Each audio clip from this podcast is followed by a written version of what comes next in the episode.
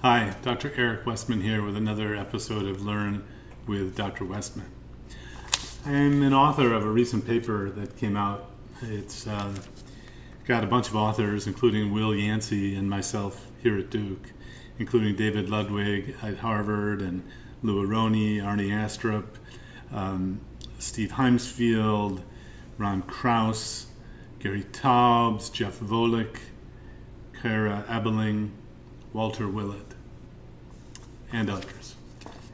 But it is a paper that's bringing together two paradigms.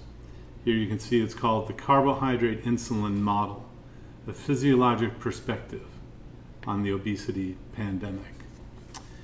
It's basically bringing together the old calories in, calories out group of people, way of thinking, or paradigm, with the newer carbohydrate insulin model, the hormonal model of obesity, as a philosophical and scientific rationale or hypothesis to be able to be tested or refuted. And so, uh, in the low carb world, we've kind of made fun of calories in, calories out as being too simplistic, or or even as ridiculous as saying, you know, why is that restaurant crowded? Well, more people went in than came out. You know, why is someone overweight? Well, more calories went in than came out. It, it's true. It's called a tautology.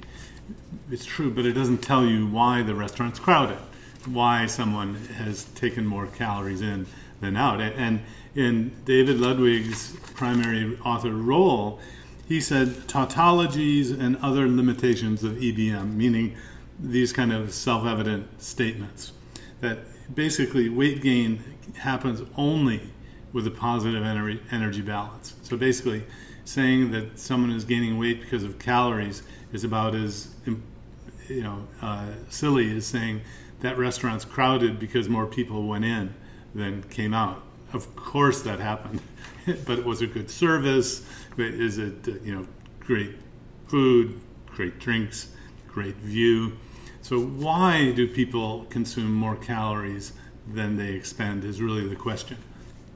Bringing together the those limitations of the calories in, calories out model with the newer, well, it's about as new as the 1950s so a, an old but new theory that carbohydrates drive the blood glucose, blood glucose drives the insulin, insulin makes fat out of that glucose, stores it as fat, and locks up the fat so you can't get to it.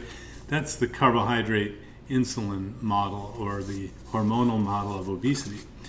So, in this kind of a, how should I say, a, a paper of compromise, bringing together the, the old and the new David Ludwig is masterfully became a, a compromiser and, and uh, appealed to both the uh, uh, elements of, of wanting to put a paper together for hypothesis testing and, and not so so it's not saying this is the answer it's saying here are some frameworks to use to refute or, or, or not, and get beyond the, the idea that we've solved what causes obesity.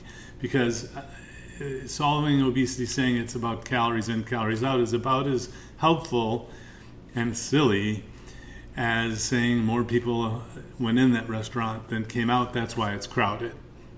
Think about that. the other major limitation of the energy balance model is considering children that are going through a growth spurt.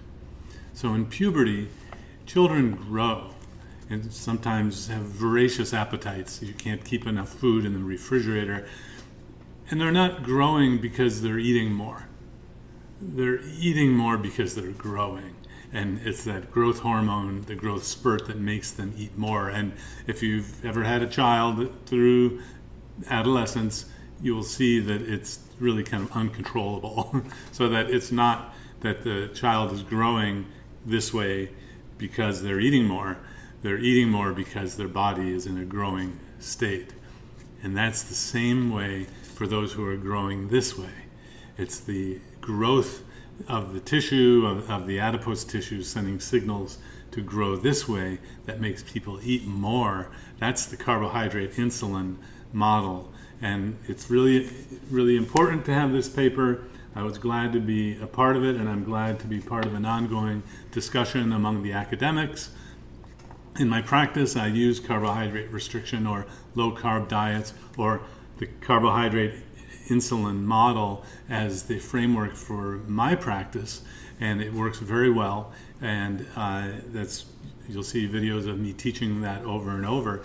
And our contribution to the academic literature was to basically publish articles going back to the year 2002 on how low carb diets are effective and safe for, for obesity treatment and diabetes treatment. And so our contribution in the academic world is to have published these, uh, these findings. Of course, I built my program and my work on the doctors who came before me Drs. Atkins, Dr. Eades, Dr. Rosedale, Dr. Bernstein. And they built their practices on doctors before them.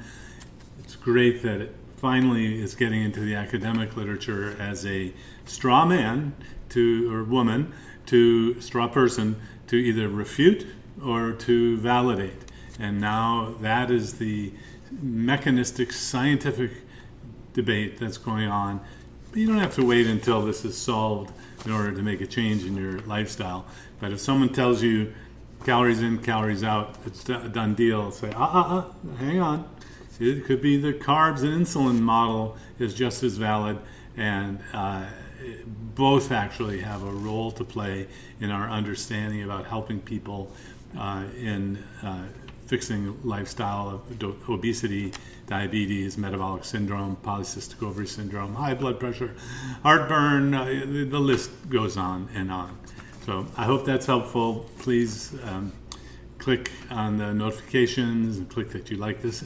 Send this to a friend or a neighbor or a, a, a relative. This is a grassroots movement because the powers that be are have their minds in other places. So uh, please pass along this video. I hope it's helpful.